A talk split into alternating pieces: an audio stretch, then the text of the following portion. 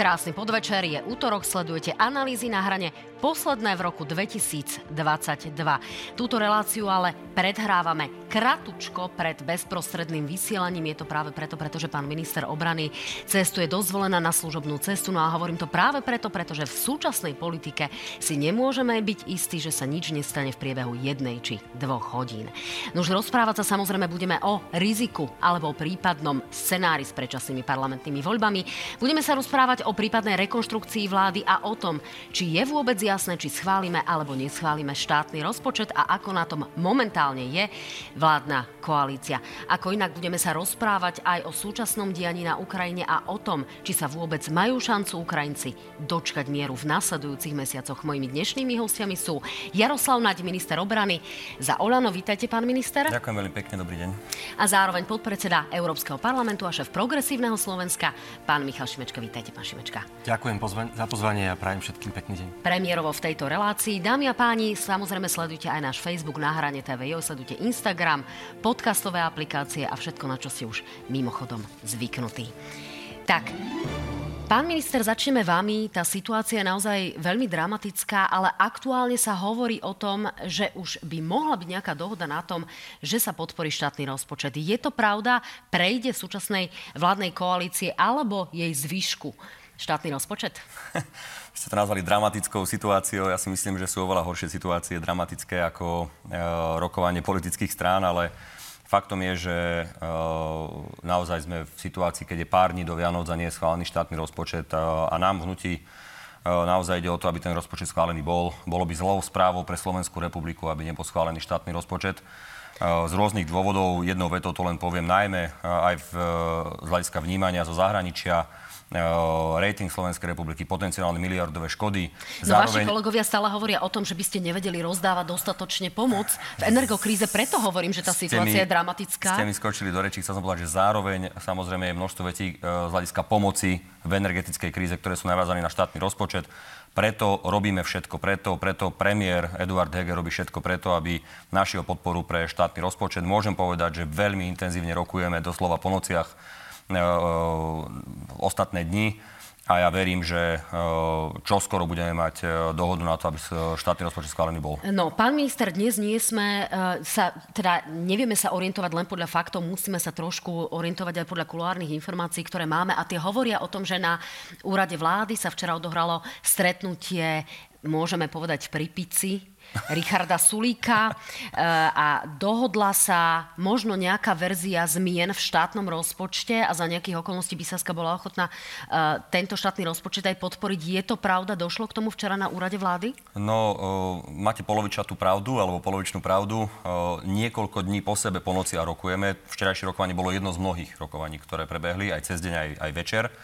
Uh, a včera sme sa dohodli na nejakých základných rámcoch, ale dnes od rána rokovali ekonomickí experti, a áno, prišlo k nejakým dohodám. Na 90% to bolo dohodnuté, keď som sa rozprával s premiérom pred pár minútami pred reláciou. Verím, že sa to uzavrie ešte dnes a že budú môcť spoločne e, naozaj e, pán, pán, pán premiér, pardon, možno Richard Sulík, Boris Kola oznámiť, že došlo k dohode na štátnom rozpočte, ale ja nechcem predbiehať, lebo kým nie je dohodnuté všetko, nie je dohodnuté nič, ale áno, robíme na to, aby sme túto dobrú správu pre Slovensko Čiže vo štvrtok prejde štátny rozpočet v parlamente so zmenami v režii SAS? No, to je opäť e, polovičatá pravda. Neviem, či to bude vo štvrtok, záleží od toho, ako sa bude hlasovať. Tam treba pravdepodobne urobiť nejaký pozmeňovací návrh, e, potom je druhé čítanie, výbory, neviem čo, e, ďalšie hlasovanie, čiže je to možné, že štvrtok by to mohol byť. Druhá vec je tá, že keď sa chcete dohodnúť, tak hľadáte nejaké vzájomné ústupky a konsenzus, ale určite by som to nehovoril, že to je, že v réžii SAS jednoducho ja vám môžem povedať, že oni mali nejakú predstavu, my nejakú predstavu a myslím, že niekde uprostred sa nájdeme. No my si o chvíľku pustíme do krutku Jani, pardon, do krutku Jany Byto Cigánikovej, ktorá hovorí o požiadavkách SAS vo vzťahu k štátnemu rozpočtu. Pán Šimečka, ako sa vám počúvajú tieto informácie? Kde sa zdá, že sa našiel nejaký prienik medzi opozíciou a koalíciou a zdá sa, že nejaké pokračovanie je možné? Ako to hodnotíte? Jasné, nech to skúsia. Ja by sa pýtam, že prečo to musíme riešiť teraz posledný týždeň pred Vianocami, veď na tú debatu a ústupky a kompromis v rozpočte mala vláda, prípadne aj SAS, no celú jeseň. Aj my sme mali uh, naše návrhy k tomu rozpočtu. Myslím si, že ten rozpočet tak, ako je teraz navrhnutý, je proste zlý. A preto by sme za neho ani nehlasovali. Je tam príliš veľa peňazí, tak povediať, v zadnom vrecku ministra financí. Hovorí sa o 6 miliardách v tej všeobecnej pokladničnej správe. Rekordne veľká rezerva pre rekordne nedôveryhodného ministra financí.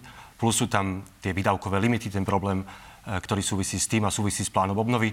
Čiže tých výhrad k rozpočtu je celá je celý kopec. A vedeli, vedeli sme to celú jeseň, čiže mne to príde také úsmevné, že teraz na poslednú chvíľu 22.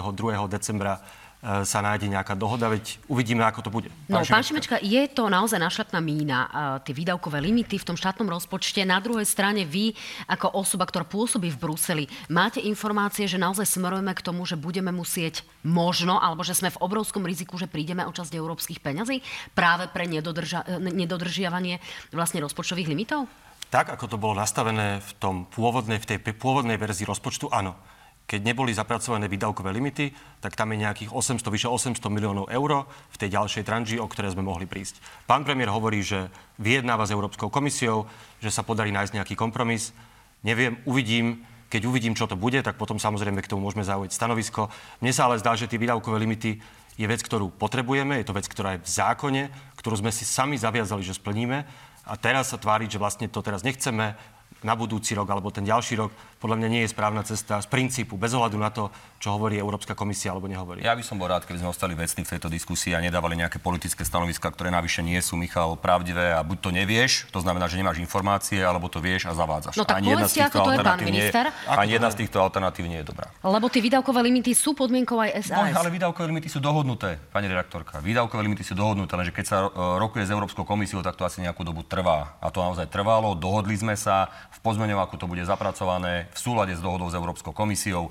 Žiadne riziko nehrozí, žiaden plán obnovy nie je ohrozený, Michal. Keď povie a ty, Európska komisia, a ty si informovaný, že je to dneska mi do reči, prosím mi do reči, ty si informovaný aj od pána premiéra priamo, že jednoducho tie rokovania prebiehajú, že Európska komisia to schválila, že jednoducho to bude zapracované. Čiže keď to teraz netvrdíš, tak buď za, na schvál a, a politikárčiš, alebo si si to nezapamätal, ale ani jedna z týchto alternatív nie je dobrá. Teraz prečo sa o tom rokuje teraz 22. No preto Počkajte, sa o tom rokuje. na toto no musíme nie. pána Šimečku nechať že... zareagovať. Čiže je toto sebavedomie pána ministra na mieste v prípade výdavkových limitov? Ak povie Európska komisia, že je to v poriadku. Ja viem, že vláda schválila nejaké ustanovenie, podľa ktorého tie výdavkové limity nemusia platiť, kým teda v Európskej únii sú suspendované tie rozpočtové pravidlá. Nepočul som ešte zástupcu Európskej komisie, ktorý by povedal, že takto je to v poriadku. Keď sa to stane, tak jeden, jeden problém toho rozpočtu odpadáva, ale ich tam množstvo ďalších. No a to, to je ďalšie, všetko, čo som to množstvo ďalších e, problémov, tak e, to by som naozaj tiež chcel veľa počuť, lebo to je taký strašiak, viete, že čo je teraz najjednoduchšie pre opozíciu je hovoriť, že nezodpovedný minister financí Matovič má tam nejaký balík peňazí a tak ďalej. Ja vám poviem na to dve veci. Každý jeden rozpočet, ktorý schválila vláda, a jedno, či to bola Igora Matoviča alebo Eduarda Hegera, skončil nakoniec lepšie, ako bol schválený. To znamená, keď bol taký nezodpovedný ten minister financí, ktorýkoľvek, či to bol najprv Heger a potom Matovič, tak by asi e, skončil ten rozpočet horšie a nie lepšie, ako bol schválený. Čiže hovoriť to o nejakom nezodpovednom správaní jednoducho nie je pravda. Po druhé, Uh, hovorí sa tu o všeobecnej pokladničnej správe. To je ten balík peňazí. Tak ja vám môžem povedať, že napríklad v, tomto ročnom, e, v tohto ročnom štátnom rozpočte pre rezort obrany som mal približne 700 miliónov eur vo všeobecnej pokladničnej správe. Nebolo to rozpísané v mojom rezorte, a to znamená, že to muselo byť viacej hodnotené zo strany útvaru hodnota za peniaze, že to bolo viacej sledované, či tie peniaze idú tam, kde majú ísť. A keďže išli tam, kde mali ísť, ako to bolo dohodnuté, tak tie peniaze zo všeobecnej pokladničnej správy prišli. To znamená, že ten tá VPS, ktorú vy hovoríte, že je ne, nehospodárna, alebo teda, Nie, že, že, je to, že, je to, že je to rizikové, lebo to má nejaký Matovič v rukách, tak, tak ja vám hovorím, že to je práve o to viacej kontrolované, lebo napríklad útvar hodnota za peniaze alebo rozpočtová sekcia ministerstva financí dvakrát toľko sleduje, či tie peniaze idú tam, kde majú ísť. To znamená práve naopak, to je inštrument, ktorý slúži na to, aby Dobre. peniaze boli použité lepšie. Necháme pána Šimečku teraz už naozaj zareagovať. Z, z hodou okolností našim ekonomickým expertom v progresívnom Slovensku je dlhoročný šéf útvaru hodnoty za peniaze A tá situácia je taká, že dnes v tomto navrhovanom rozpočte je rekordne vysoká tá rezerva. Viac, než to bolo za ktorúkoľvek vládu predtým. A ten problém, ktorý, ktorý tam je, je, že keď o nej rozhoduje minister, tak presne môže vydierať, minister financí môže vydierať všetkých ostatných ministrov, že či im z tej rezervy dá alebo nedá, lebo je to na jeho rozhodnutí. Presne to, čo Igor Matovič robil posledné váš roky. Ekonomický Preto je to expert, problém. Michal, váš ekonomický expert so mnou osobne rokoval x krát v priebehu tohto roka a x krát v priebehu minulého roka o tom, ako tie peniaze z tej všeobecnej pokladničnej správy vyberieme a na základe jeho hodnotenia to mohlo byť alebo nemohlo byť správené. To znamená, no, že ak teraz je minister... tam dvakrát toľko. Ale dobre, ale to je úplne jedno. Napríklad v mojom prípade tam je, je to úplne jedno, Pani, lebo... prestáva to byť zrozumiteľná debata pre divákov, lebo- preto sa idem opýtať politicky, či sa ešte stále rozprávame o ministrovi financí Igorovi Matovičovi, alebo sa rozprávame, rozprávame už o novom ministrovi financí, ktorý by prišiel po ňom. Igor Matovič vždy povedal, že on k stoličke prilepený jednoducho nie je a v tomto prípade to platí znova. Uh, ak bude dohoda na rozpočte, ja, si, ja som presvedčený o tom, že Igor nemá absolútne žiaden problém odstúpiť z funkcie. A aj Uh, to urobí? Však tak a keď bude na tom dohoda, tak to urobí. Tak prečo by to neurobil, keby taká dohoda bola? Tak už sme raz mali skúsenosť z prezidentského paláca, čo sa stalo. Opäť, Čiže preto sa pýtam, pani regis- preto sa pýtam, či bude Marcel Klimek ministrom financií. To ja neviem, kto bude ministrom financí. Navyše, vy veľmi dobre viete, že keď je vláda v demisii, tak nemôže byť vymenovaný iný člen vlády e, na nejaké ministerstvo. To znamená, keby Igor Matovič odstúpil, tak akurát tak pani prezidentka môže poveriť niektorého z súčasných členov vlády, aby vykonával funkciu ministra financí, lebo nový nemôže byť vymenovaný. To znamená, ak odíde Igor Matovič, tak predpokladám, myslím si, že pani prezidentka vymenuje e, alebo poverí pardon, e, Eduarda Hegera aj výkonom e, ministra financí, lebo nový nemôže byť. Ono to zvykli byť práve ekonomickí ministri, čiže, čiže tých možností je viac, ale predpokladám teraz, že naozaj pán premiér Heger by si v tomto zmysle chcel nechať tú právomoc. Nech sa páči. No ja len- Vy rátate s tým, že Igor Matovič odíde z tejto pozície, alebo že bude dohoda na jeho odchode? No skúsenosť nám hovorí, že je to veľmi nepravdepodobné. A keď pán minister vravíte, že Igor Matovič nie je prilepený na svojej stoličke, tak tá bizarná udalosť, čo sa odohrala v prezidentskom paláci, práve ukazuje, že je, že nevie ani pustiť z rúk tú demisiu, ktorú už bol rozhodnutý tam odovzdať. Michal, ty si Čiže- nebol v tej situácii, ja som tam bol. Ty si počul niečo z médií, alebo teraz tu hovoríš Od nejaké politické stanovisko. Pani, ani pani prezidentka tam nebola mimochodom. Uh, čiže komunikuješ niečo, čo niekto povedal. Ja viem, ako to prebiehalo v parlamente, viem, aká bola dohoda v parlamente, viem, čo potom prebiehalo neskôr. Osobne si tiež nemyslím, že sa mala dať demisia a potom sa stiahovať.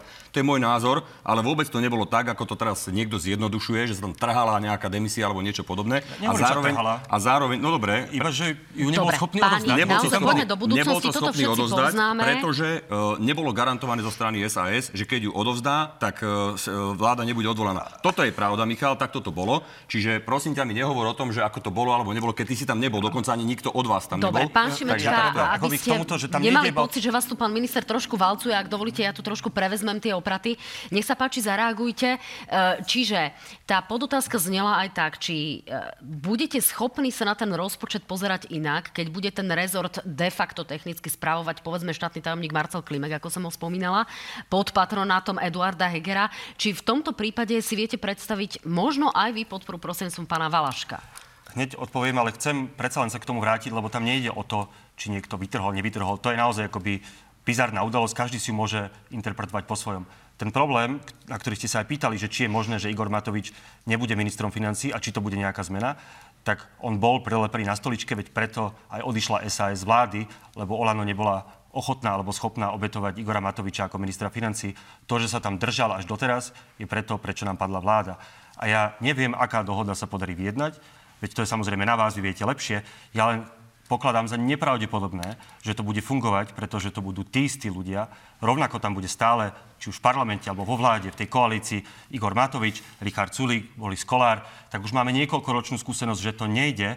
A ja si neviem predstaviť, prečo by to teraz malo ísť, veď ako povedal Einstein, iba hlupák môže opakovať to isté, No. no, myslieť si, že to bude mať iný výsledok. Neviete si to A predstaviť, To to bude, to bude presne voda na mlyn Robertovi Ficovi. Neviete si to predstaviť, lebo nemáte tú skúsenosť. No, Jednoducho, ja mám tú skúsenosť. nemáte tú skúsenosť, neboli ste v parlamente, neboli ste vo vláde, neviete, ako to, ako to funguje, neviete, ako sa musia robiť e, e, kompromisy. Zároveň ale čo viete, je to, že ste nás nálepkovali. Raz nálepkujete, že Igor Matovič sa drží storičky, druhýkrát, že robíme s fašistami. Urobili ste, vy ste povalili vládu rovnako vy ako PSK, rovnako ako Saska. Práve kvôli tomu, lebo ste nám tvrdili, že však zahlasujú s fašistami, fašisti ich podržia. Ukázalo sa, že táto vláda s fašistami nikdy nerokovala.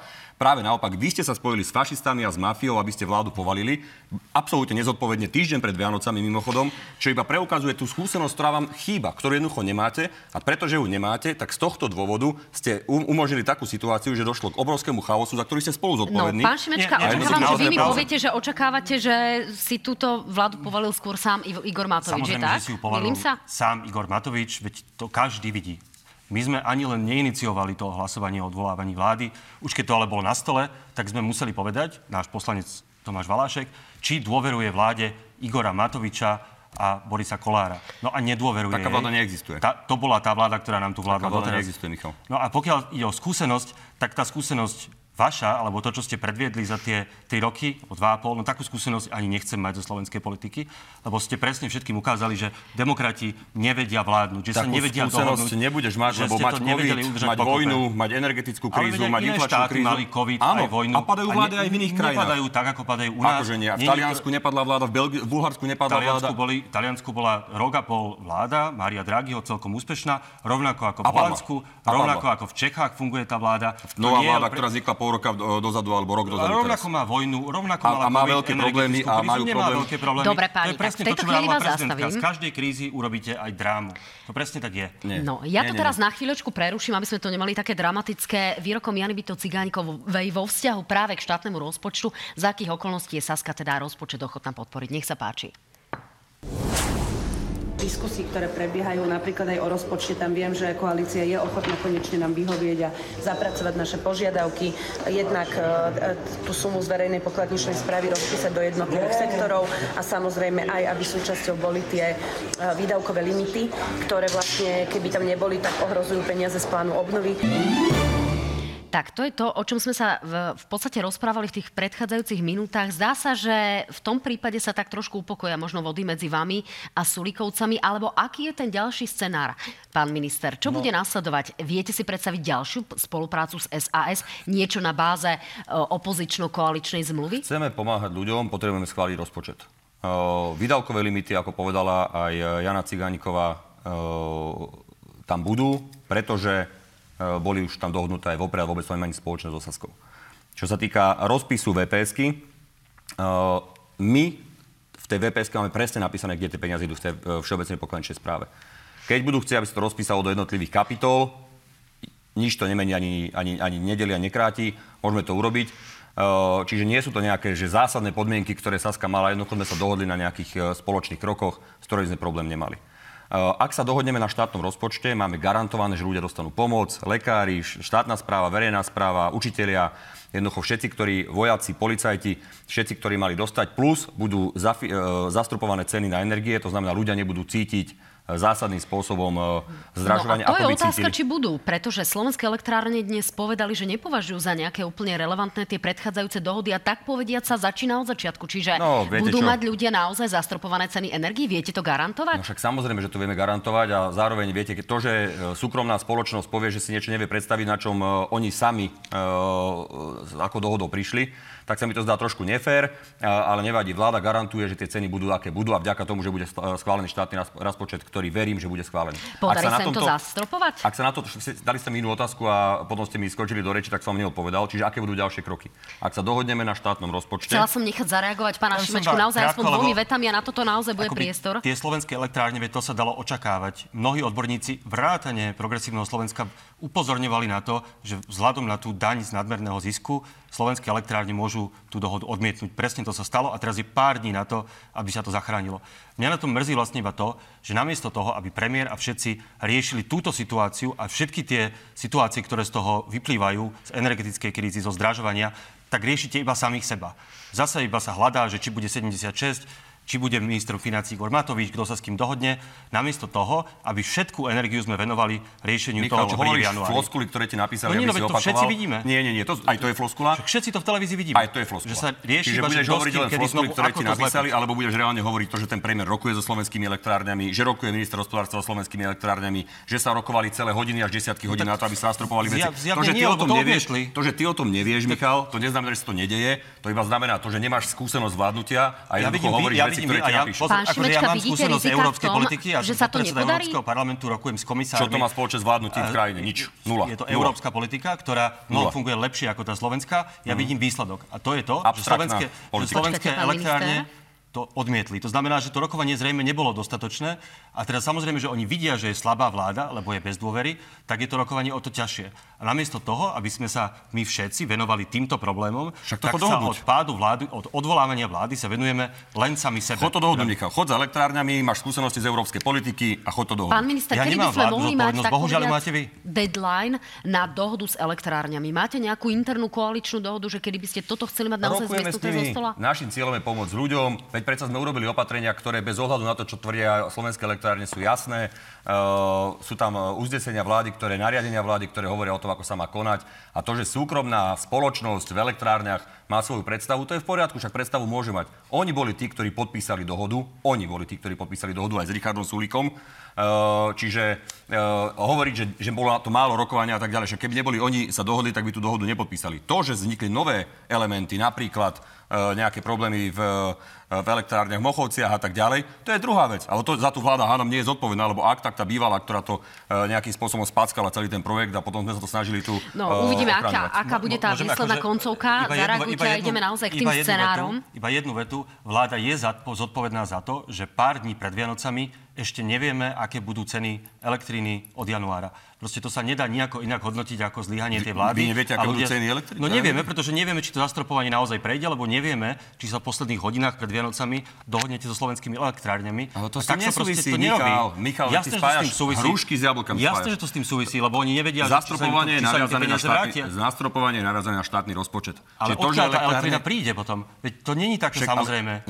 oni sami to hovoria. Nie je to také samozrejme, no tak buď ju vyrobia slovenské elektrárne, alebo keď nie, Alebo ju nakúpia, ale tak, není odkiaľ. No, že, že, Není rozumieš, odkiaľ. No už v tejto chvíli je ten trh naozaj v ťažkej situácii. Michal, prosím a proste to, že to musíme riešiť 3 dní pred Vianocami, to je ukážka toho, ako táto vláda No, vládne. Proste to je počkáme na pána ministra Hirmana, Vy to ktorý to riešiť vôbec, boli by ste to vyriešili, keby ste sa dostali do parlamentu. Vyčkajte si, príde váš čas, budete mať možnosť zobrať No a zodpovednosť. to je otázka, že kedy. Lebo predčasné parlamentné voľby chce okrem iného progresívneho Slo- progresívne Slovensko a mnohí iní. Vy ste na tom aktuálne ako a ako ste schopní, povedzme, dovládnuť? A ďalšia, ďalšia otázka je teda, že dokedy? Lebo pani prezidentka hovorí o tom, že chce predčasné parlamentné voľby rámcovo do konca jary, čiže do konca júna. Ako to zatiaľ vyčítate, túto, Ja túto by, hru? som, ja by som to nechal na politické strany v parlamente, ako sa dohodnú alebo nedohodnú. Máme priestor do konca januára, povedala pani prezidentka. Je to jej ňou stanovený termín e, na to, aby sme sa dohodli. Rokovania prebiehajú. e, a, a darmo tu budem špekulovať teraz, že ako máme predstavu. Ja môžem povedať za naše hnutie, že my sme proti predčasným voľbám, nepovažujeme ich za správne ani za potrebné. E, viem, že niekto sa viac e, snaží rýchlo dostať do parlamentu, že niekto bez ohľadu na to, aké to má dopady na Slovensko, jednoducho sa pozerá na to skôr stranicky. No, pán Ale čo- premiér Heger uh, dal status, v ktorom hovorí, že v blízkom čase vám predstavím víziu, ako vrátiť Slovensku a občanom nádej, že toto je krajina pre dobrý život. To znamená, že je to snaha uh, upliesť nejakú rekonštruovanú vládu a dovládnuť do februára budúceho roka, alebo teda do roka 2024, alebo jednoducho neočkriepiteľne smerujeme k tým predčasným parlamentným voľbám, už aj preto, že Smerodina má schválené takmer všetky body svojho vládneho programu Pani a na volebného programu a podobne. 90 hlasov v Národnej rade, ja ich tam nevidím. Čiže keď ich tam nevidím, tak si nemyslím, že by e, to bola akutná téma. Po prvé. Po druhé, e, to, že niekto má viac alebo menej veci sp- splnených do svojho programu, to je záležitosť tej ktorej strany, ale od toho určite nezáleží, či budú skôr alebo nebudú skôr predčasné voľby. No, to je otázka toho, aká je veľká vôľa zotrvať v tej vládnej koalícii. 90 hlasov, aj keby Boris Kolár chcel odísť, 90 hlasov na predčasné voľby, ani na zákon v tomto momente o predčasných voľbách, ktorý by to umožnil, ústavný, ale ani na samotné predčasné voľby. Na nevidím. druhej strane e, koaličné strany hovoria o tom, že nechcú návrat Roberta Fica, ktorý bude silnejší. Otázkou je, či ten Robert Fico nebude stále silnejší. Špekulácia. Ako bude plynúť čas, čiže Špekulácia. táto otázka je tým pádom logická. Ja si myslím, že Robert Fico sa bojí času. Každý mesiac, ktorý je táto vláda pri moci dlhšie, je väčší strach z jeho strany, že uh, si ho spravodlivosť nájde. Uh, čiže kvôli tomu chce predčasné voľby silou mocou. To isté Peter Pellegrini. Uh, jednoducho, toto je realita. To, že PSK chce predčasné voľby, však rozumiem, nedostali sa do parlamentu, no tak je legitímne, že chcú predčasné voľby, lebo a tak ako to u nich býva zvykom, čím bližšie k voľbám, tým menej preferencií. Čiže uh, ja si myslím, že treba mať chladnú hlavu, schválme rozpočet, keď budeme mať schválený rozpočet, tak si v januári sadneme, dohodneme sa, ako to vyzerá, zistíme, aká je realita a podľa toho sa zariadíme. Ako nerobil no, by som z toho Posledná reakcia v tomto bloku, pán no. Šimečka, no. predsa len, hoci pán minister hovorí o tom, že teda vám klesajú pre, percentá, v tom poslednom prieskume ste mali 11,8%, to bolo ako pre reláciu na hrane. E, čiže prečo parlamentné voľby, ktoré by boli v predčasnom termíne, v prípade progresívneho Slovenska áno? Vôbec nejde o to, aké sú prieskumy progresívneho Slovenska. Nám tomto nejde o nejaký stranický záujem do momentu, kým nepadla vláda, ja ako predseda som ani raz nepovedal, že predčasné voľby sú lepšie riešenie. Oni sú lepšie riešenie teraz. Po tom, čo padla vláda, čo v parlamente je chaos a čo ľudia naozaj legitímne očakávajú, že keď tento vládny projekt zlyhal, a ako zlyhal, pretože tá vláda nedostala dôveru a skončila, tak politici, politické strany v parlamente proste usporiadanie podľa ústavy normálne dohodnú na termíne volie. Podľa ústavy to, to nie je možné. To je, tak zmenia ústavu, však to je ten návrh tak, aby to bolo možné. Je to niečo, čo očakáva prezidentka. Ja v tomto musím napríklad asi jedinýkrát v živote súhlasiť aj s Borisom Kolárom, ktorý to presne takto sedliackým rozumom hovorí. No, nezvládli sme to, proste tá vláda sa rozpadla, tak prečo neurobiť to logické, najčistejšie riešenie a dať občanom znovu možnosť voliť? A ja teraz rozumiem, že sa tu straší tým, že keď budú voľby, neviem, v júni alebo kedy, že môže prísť Robert Fico. Ja hovorím naopak, čím dlhšie bude táto vláda alebo táto koalícia pri moci, keď sa to teraz budete snažiť ešte lepiť a vrátiť tú pastu do tej tuby, bude to ešte horšie. Každý ďalší taký mesiac pomáha Robertovi Ficovi, pomáha jeho referendu o predčasných voľbách a on sa vôbec nebojí, že by, bol, že by bol v base, pretože ho chráni váš generálny prokurátor Maroš Žilinka a paragraf 363, ktorý ste ani vy, ani vy nedokázali, ani Dobre, vy nedokázali zmeniť. Michal. Čiže on sa toho vôbec Krátka nebojí naopak. pán minister, Dobre, a Michal, opäť, opäť floskuly. Dávaš floskuly, ktoré ti napísali, aby si hovoril. Takže poprvé, uh, Žilinka nie je náš prokurátor generálny. My sme, za neho? My, sme, my sme chceli, aby bol Daniel Lipšic, pani prezidentka s pani Kolikovou sa dohodli, že nebude vymenovaný. Ale hlasovali ste za neho, nie? Však ale už potom nebol na výber nikto iný. Bol na, boli na výber, však bolo, bolo 6 tuším generálnych prokurátorov kandidátov. My sme opäť, za ňo, náš opäť, poslanec Tomáš Valašik za neho nehlasoval. Opäť, je toto, opäť je toto minulosť. Musíme ísť naozaj do reklamnej prestávky. Nie, nie, ale viete, vy mi, vy mi položíte otázku a potom mi ziskočíte do Otázka nebola o generálnom prokurátorovi. Dopovedzte. Povedali ste, aby som zareagoval na ňo. Jednoducho, jeho ste nechali hovoriť, dnes ste nechali priestor. Žilinka nie je náš kandidát, poprvé. Je to kandidát, ktorý bol zvolený kvôli tomu, že náš kandidát Daniel Lipšic nemohol prejsť, lebo tam bola dohoda pani Kolíkovej s pani prezidentkou. To je poprvé. Po druhé, jasné, že uh, vy hovoríte tú floskulu, že voľby čím skôr, ale a že je tu chaos, ale že za ten chaos ste spôsobení zodpovední aj vy. Nechajte ma hovoriť. Vy. Nechajte ma hovoriť. Nie. Váš poslanec zahlasoval za pád vlády, tak nehovorte, že pád vlády je, Dobre. je chaos. Pán my, jedného, sa, my sme mimo parlamentná strana, máme jedného poslanca. Všetok chaos, ktorý, dnes vidíme, ste spôsobili. Ste v Dámy a páni, vidíte, že pán poslanec a pán minister sú nezostaviteľní, takže pokračujeme do prestávky a potom v druhom bloku. Majte sa zatiaľ fajn.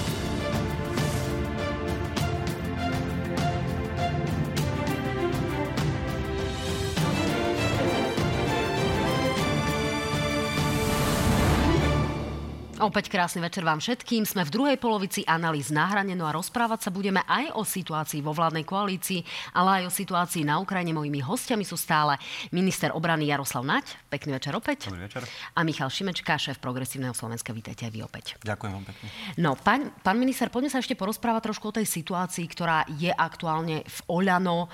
Jedna štvrtina ľudí, ktorí aktuálne pôsobili v klube Oľano, tak sa zdá, že z tohto klubu odchádza aj pán Mičovský, ktorý už teda z Olano medzi tým odišiel, ale zdá sa, že teda patrí k tejto družine, zároveň aj pán minister Budaj. Vypočujeme si pána Čekovského a pána Budaja, čo hovoria a prečo sa vlastne takto rozhodli. Nech sa páči. Po dôslednom zvážení sme sa rozhodli, že nebudeme ďalej pokračovať v poslaneckom klube Hnutia Oľano. Naša účasť v poslaneckom klube totiž mala zmysel do momentu, kým sa dalo veriť, že máme dosah na rozhodnutia vedenia Oľano. Hnutie Oľano považujeme, vyzdvihujeme jeho víťazstvo nad Robertom Ficom a celý čas sme sa snažili, aby sa toto víťazstvo neprešustrovalo, aby sa nestratilo, aby nehrozil návrat eh, bývalých moci pánov. Poslanci platformy, však to sa vám môžu aj sami vyjadriť, nepodporujú predčasné voľby a podporujú Hegerovú vládu. Pán minister, čo sa deje v Oľano? Ako to bude fungovať ďalej a nerozpadá sa postupne na drobné súčiastky tento váš poslanecký klub? No, tak uh, boli rôzne odchody v rôznom čase. Niektorí ľudia odchádzali tak, že buchli dvere. Juraj Krupa. A potom sú ľudia, ktorí odchádzajú z Gráciov a slušne a včera naozaj sa lúčili aj na poslaneckom klube a to je táto skupina ľudí. Ale je to skupina, nie je to jeden pán Krupa. No ale však je to skupina, ale je to skupina, ktorá podporuje ďalej vládu, s ktorými máme vysoko nadštandardné vzťahy, s ktorými sme priatelia a neodchádzajú s krvavými očami, my na nich nie sme nahnevaní. Uh, jednoducho je to liberálnejšia skupina ľudí v hnutí Olano a teším sa na ďalšiu spoluprácu. Čiže a viete, ostáva tá konzervatívna?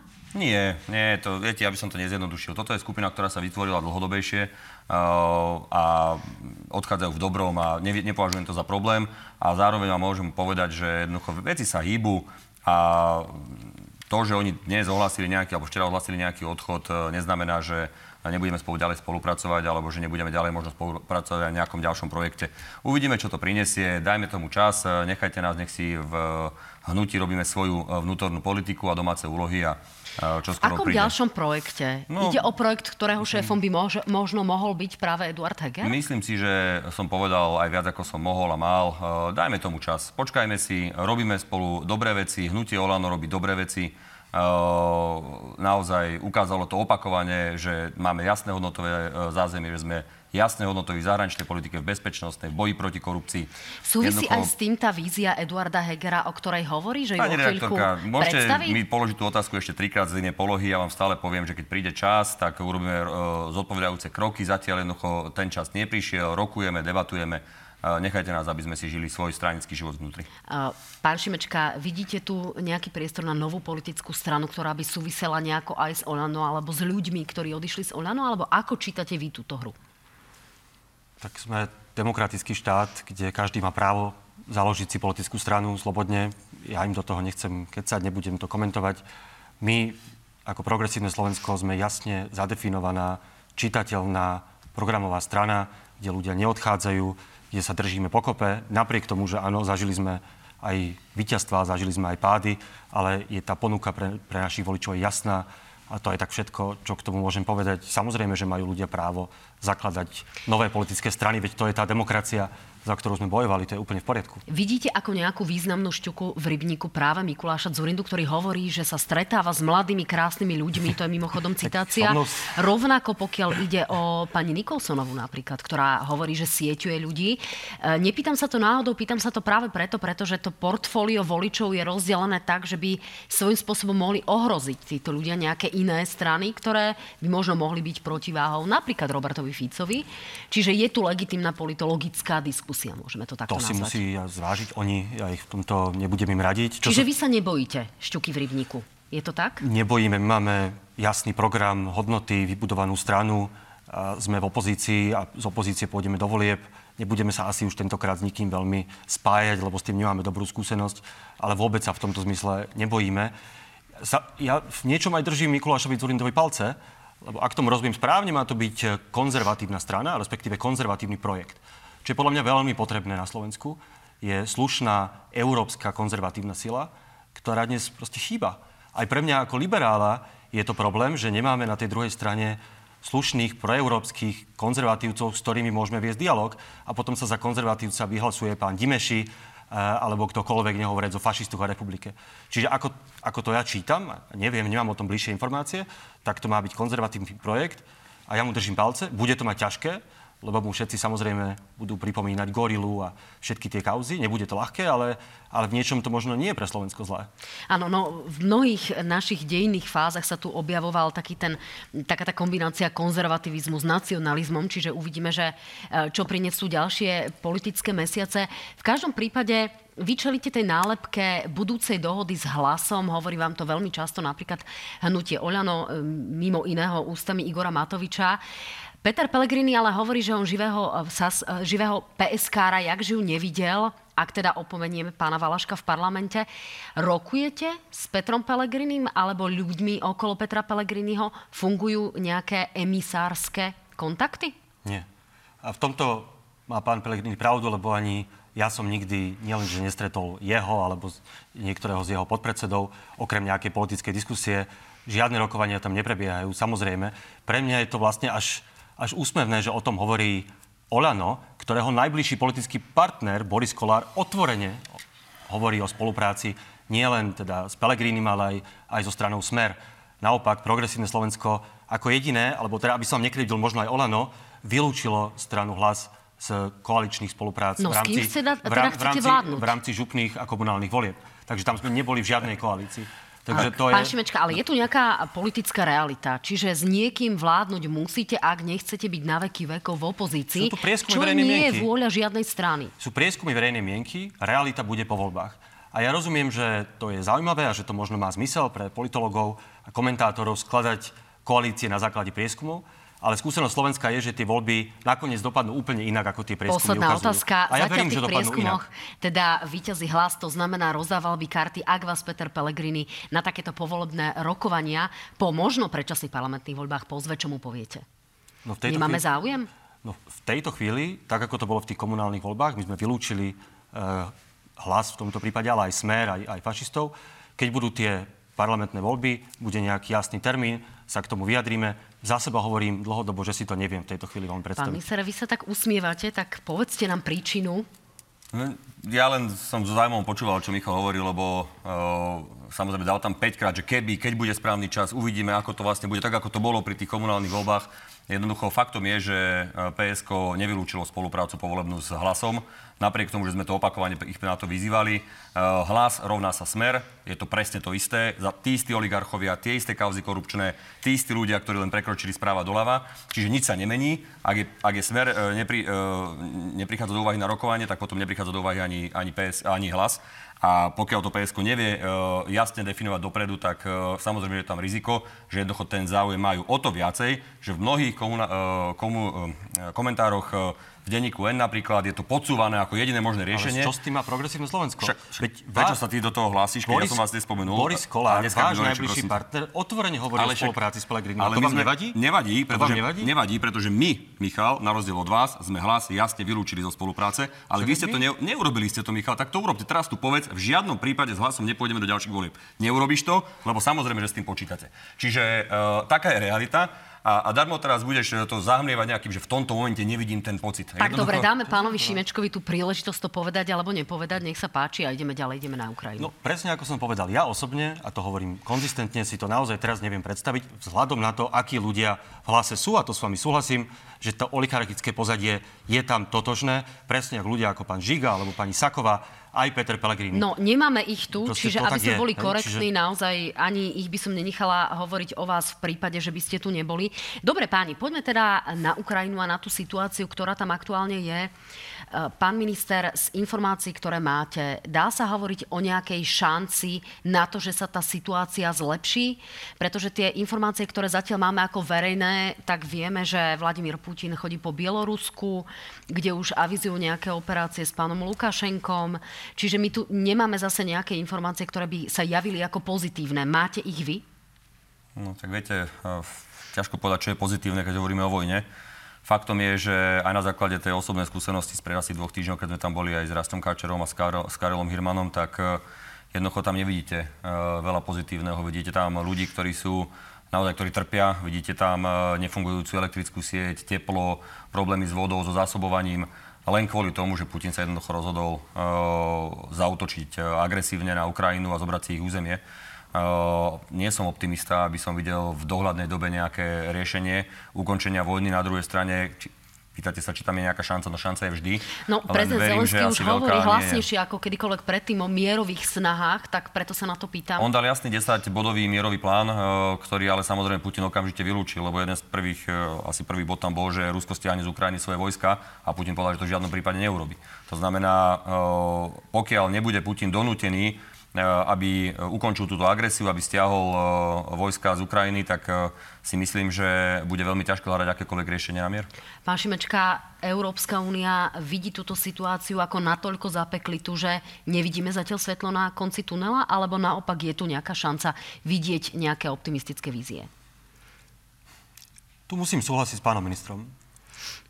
Hoci Ukrajina v posledných mesiacoch zaznamenala obrovské úspechy na bojovom poli, ktoré sme možno ani nikto nepredvídali, tá odvaha, aj ten, tá schopnosť bojovať, akú Ukrajinci ukázali pri oslobodzovaní tých miest, naposledy Hersonu, je neuveriteľná a zaslúži si náš obdiv a náš rešpekt. Napriek tomu teraz tá situácia zase zasekáva. Hovorí sa o ďalšej ruskej ofenzíve v zime. Hovoria už o tom aj ukrajinskí predstavitelia. Čiže ja sa tak trochu zhodujem aj s pánom ministrom, že nemyslím si, že to má nejaké rozuzlenie v rádoch niekoľkých mesiacov. Myslím, že bohužiaľ, bohužiaľ pre všetkých tá vojna bude trvať. A súhlasím aj v tom, že ak má prísť k nejakým mierovým rokovaniam, tak to predovšetkým musí byť vôľa Ukrajiny, ukrajinskej vlády. A prvý krok k tomu, aby sa mohli odohrať, je, že Rusko sa musí stiahnuť z okupovaných území. To je najrychlejšia cesta k mieru. No tu sa zatiaľ nedeje a ani to nevyzerá, že by sa toto mohlo diať. Pán minister, je to zatiaľ ticho pred burkou?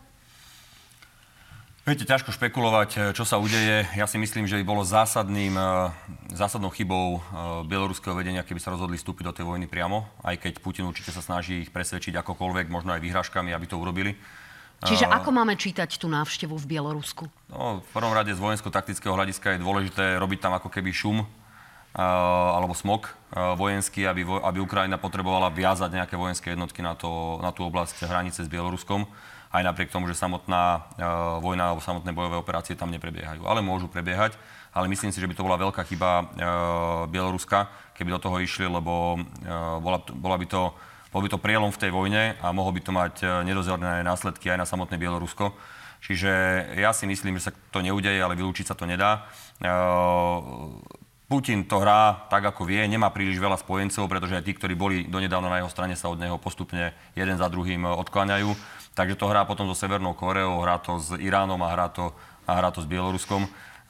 Obávam sa, že ten scenár naozaj na najbližšie obdobie nie je veľmi dobrý ale verím tomu, že Ukrajina je s tou obrovskou pomocou, ktorú dostáva naozaj z celého sveta, že sa ubráni a že postupne získa naozaj nadvládu nad celým svojím územím. Pán Šimečka, zareagujte. Predtým ešte otázka. Z tých rozviedných informácií sa dostávame k tomu, že tu môže byť naozaj posilňovanie e, nukleárneho zbrojenia. V tomto zmysle by sme sa mohli možno obávať nejakého rizika jadrového útoku. E, má Brusel takéto informácie? Naozaj smerujeme k nejakým takýmto rizikovým situáciám? tak to riziko je väčšie než kedykoľvek možno od kubánskej jadrovej krízy, ale ono bolo už od vypuknutia tej vojny. Už len tým, že sa tým ruský režim vyhráža, už iba tie slova zvyšujú to riziko. A samozrejme na to naši spojenci, predpokladám, že vy máte tie debaty na minister, s ministrami obrany, uh, už podnikajú preventívne kroky, tie scenáre sa premyšľajú. Tam si myslím, že uh, NATO doteraz reagovalo veľmi zodpovedne na všetky tie reči a na to strašenie zo, zo strany Ruska ohľadom použitia jadrových zbraní. Ja by som chcel povedať, že čo je teraz kľúčové, nie len na najbližšie týždne, mesiace, ale bohužiaľ možno aj dlhšiu dobu. Je to tak trochu, sú to preteky o čas. Vladimír Putin počíta s tým, že západné spoločenstvo, Európska únia, NATO v jednej chvíli už prestanú Ukrajinu podporovať, lebo tu bude zdražovanie, lebo bude ťažká zima, ceny energii sa budú zvyšovať a že verejná mienka sa obráti proti napríklad aj vojenskej podpory Ukrajine. A ide o to, že čo bude skôr, že či naozaj západné spoločenstvo cukne a začne sa rozpadať, tá spoločná vôľa pomáhať Ukrajine a keď, a keď to ten Vladimír Putin prežije dovtedy, tak potom on si myslí, že má nádej Ukrajinu poraziť. A, a preto Šimečka, je tak... mali sme tu informáciu od Roberta Fica o tom, no, že ani náboj na Ukrajinu, tak. ak by ste boli súčasťou budúcej vlády, trvali by ste na tom, že sa bude pokračovať v pomoci Ukrajine? No jednak by sme s ňou určite neboli spolu s Robertom Ficom a odpoveď na vašu otázku je, že samozrejme, že musíme pokračovať v tej pomoci Ukrajine. Ak by je možné, že dovtedy už bude mier, bodaj by to tak bolo, hoci teraz to tak nevyzerá, eh, ale v prípade, že by tá vojna naďalej pokračovala, tak medzinárodné právo aj morálka káže podporovať tých, ktorí bojujú proti agresorovi za svoju vlastnú suverenitu. Takže samozrejme.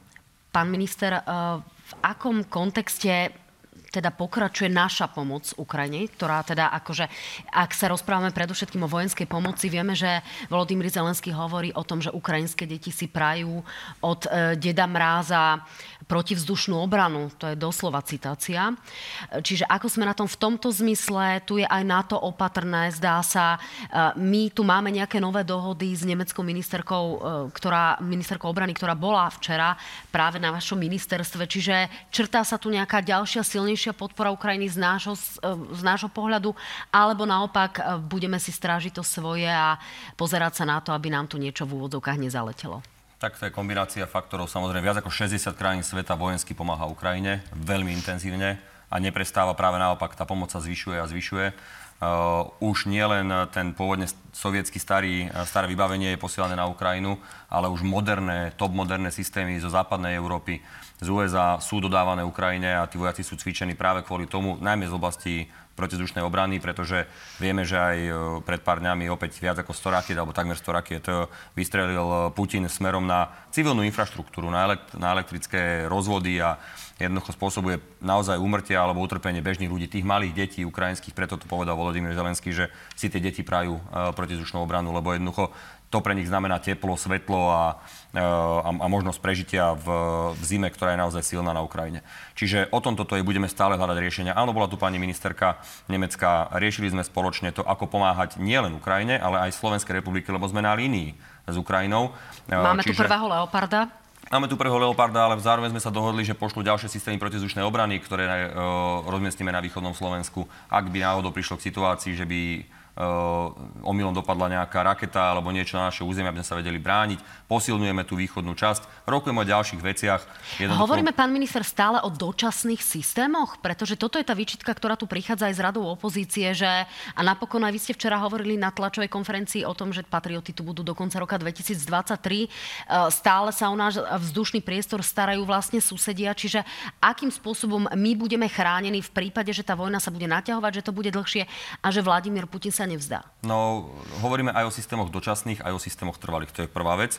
Uh, áno, patrioty uh, sú tu dočasne, ale viete, uh, my tu máme tri batérie patriotov, jeden americký, dva, dva nemecké, alebo dve nemecké batérie. Keby sme to mali kúpiť, to je to 3 miliardy eur.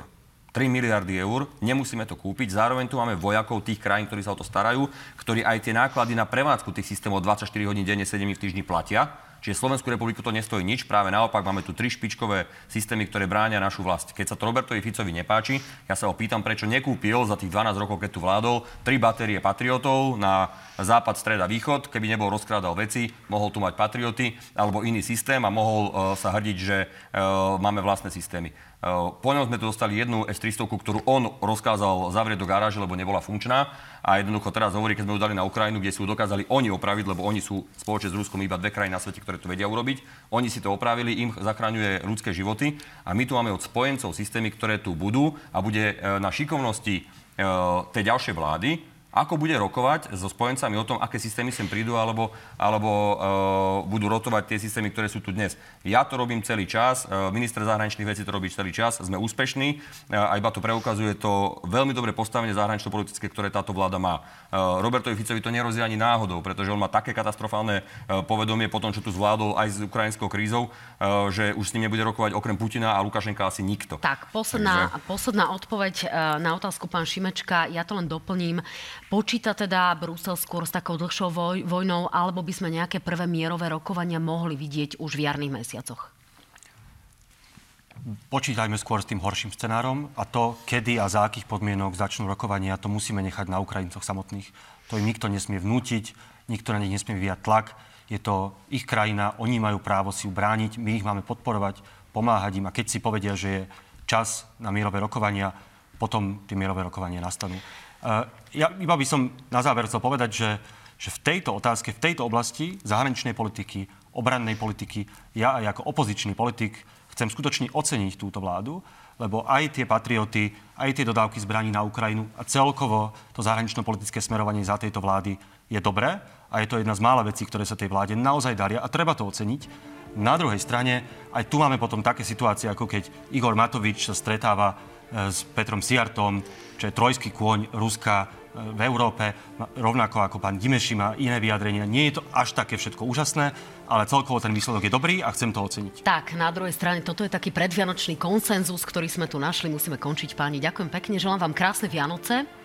Vzájomne naozaj aj e, Michalovi, ale aj vám všetko dobré, nech sa darí a verím, že naozaj v januári, keď začnú znova diskusie, tak to bude kľudnejšie. Tak, ďakujem veľmi pekne. pokojné sviatky a snáď aj pokojný ďalší rok. Ďakujem pekne. Dámy a páni, veľká vďaka aj vám, že ste boli našimi fanúšikmi po celý rok 2023.